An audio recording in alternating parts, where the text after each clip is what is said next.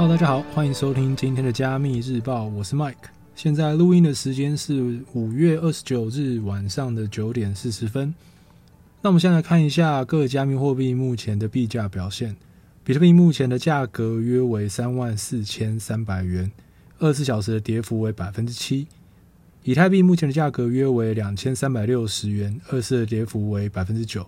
其余的山寨币大大小小，大部分的跌幅都是在五到百分之十五左右。目前比特币占总市场的份额约为百分之四十三点一，以太币的占比约百分之十八点四。周末因为机构没有上班呢，大盘通常都是处于比较震荡的状况。礼拜一又低峰美国的国定纪念日，所以机构又少上班一天。这几天周末，大家交易还是小心为上。我们现在看今天的第一则新闻：蒙大拿州矿工将资助绿能产业，打造最大太阳能矿场。女股神的推论正在应验。刚好昨天的新闻有提到，方舟投资管理公司 ARK Investment 创办人 Cathy Wood 在二零二一年的共识大会上指出，比特币在过去几周内价格腰斩的原因与机构投资人对挖矿的环保疑虑有关。他表示，比特币的挖矿存在一些实际的环境问题，许多机构都因此暂停买入。不过，Cathy Wood 并不认为这会成为比特币迈向主流采用的阻碍。相反的，其认为比特币的绿能问题将使得太阳能等绿能产业对创新投资人而言更具吸引力，而挖矿活动和可再生能源将因此互利成长。这番论点似乎也正在逐渐发酵，并在现实中应验。根据蒙大拿州当地新闻媒体的报道，蒙大拿州的加密货币矿业公司 Medicine River Equity LLC 将在 Basin Creek 太阳能专案注资二点五亿美金。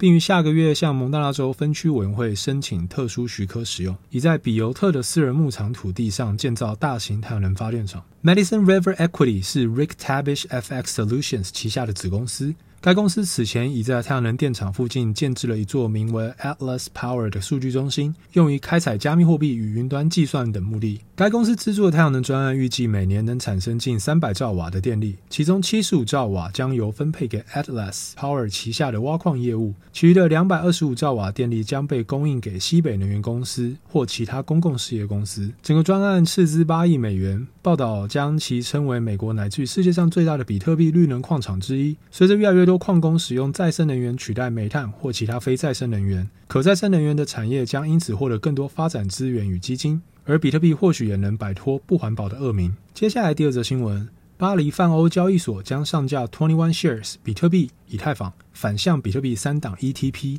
根据外媒 CoinDesk 昨日的报道，加密货币交易所交易产品 ETP 发行商 Twenty One Shares 总部位于瑞士，宣布将于六月一日于巴黎泛欧交易所上市比特币、以太坊以及反向比特币等三档 ETP。巧的是，当天来自美国纽约的投资管理公司 Van Eck 与阿姆斯特丹与巴黎的泛欧交易所也将上架比特币和以太坊等两档 ETP。泛欧交易所是由荷兰阿姆斯特丹证交所、法国巴黎证交所、比利时布鲁塞尔证交所、葡萄牙里斯本证交所、英国伦敦国际金融期货交易所合并成立，于前述城市皆设有分支机构，包含约一千五百家上市公司。市值超过四点一兆欧元，是欧洲最大的证券交易所。而 Twenty One Shares 前身为 Ammon，旗下共有十四种 ETP 产品，大致分为指数型、锚定单一资产型以及做空项目三种。至截稿前，比特币 ETP 资产管理规模达二点一亿美元。以太币 ETP 的 AUM 更有超过二点六亿美元。反向比特币 ETP 视为比特币的单日绩效提供负一倍的报酬，透过介入比特币并出售来形成空头部位，AUM 约九百三十五点八万美元。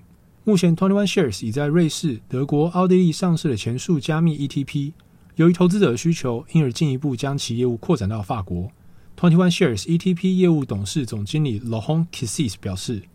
这些传统的追踪器将使投资者能多元化自己的投资组合，纳入我们比其他人更早开始相信的资产，而且未来我们也将继续相信他们对于成功的投资组合至关重要。CoinDesk 还指出，本月十一日，方舟投资管理公司 ARK Investment 执行长 Cathy Wood 宣布，他已加入 Twenty One Shares 母公司加密货币平台 Almon Holdings 董事会。此前，他个人也投资过 Twenty One Shares 营运商，并曾与 Almon 团队在二零一九年一场高峰会上见面。第三则新闻回到美国。美国德州虚拟货币法案获参议院一致通过，州长签署后九月生效。根据外媒 Finance Magnates 报道，美国德州参议院通过了虚拟货币法案，接下来需交由州长 Greg Abbott 签署即可正式立法。该法案旨在补除统一商法典关于管控虚拟货币及其购买者的权利。内容明确定义了虚拟货币，并对当地加密货币企业提出一系列指导方针。法案中写道，虚拟货币是指一价值的数位化，它将被用作交易媒介、记账单位或价值储存。它并不是法定货币，无论是否以法定货币计价，并且不包含作为亲密合作或奖励计划的一环，由商家授予，但不能从商家中获取或交换为法定货币、银行信贷或虚拟货币的价值，或由发行商或发行代表机构所发行。仅能在同一发行商出售或在同一游戏平台上提供的线上游戏、游戏平台或游戏系列中使用的数位价值象征。最后，该法案预计将于今年的九月一日起生效。另外，Finance Magnus 也指出，目前美国境内有二十五个州正在研拟加密货币相关法案，包含无限期推迟加密货币法案谈判的阿拉巴马州以及麻州等众参议院法案，旨在州议会当中成立区块链与加密货币特别委员会和成员。今日最后一则新闻：USDC 发行商 Circle 完成四点四亿的美元融资，知情人士下一步将透过 SPAC 公开上市。根据 The Block 报道，稳定币发行商 Circle 已完成四点四亿美元的最新融资案。该公司执行长不久也在推特上证实了此消息。此轮融资的参与者包含富达、FTX、DCG、Marshall Wace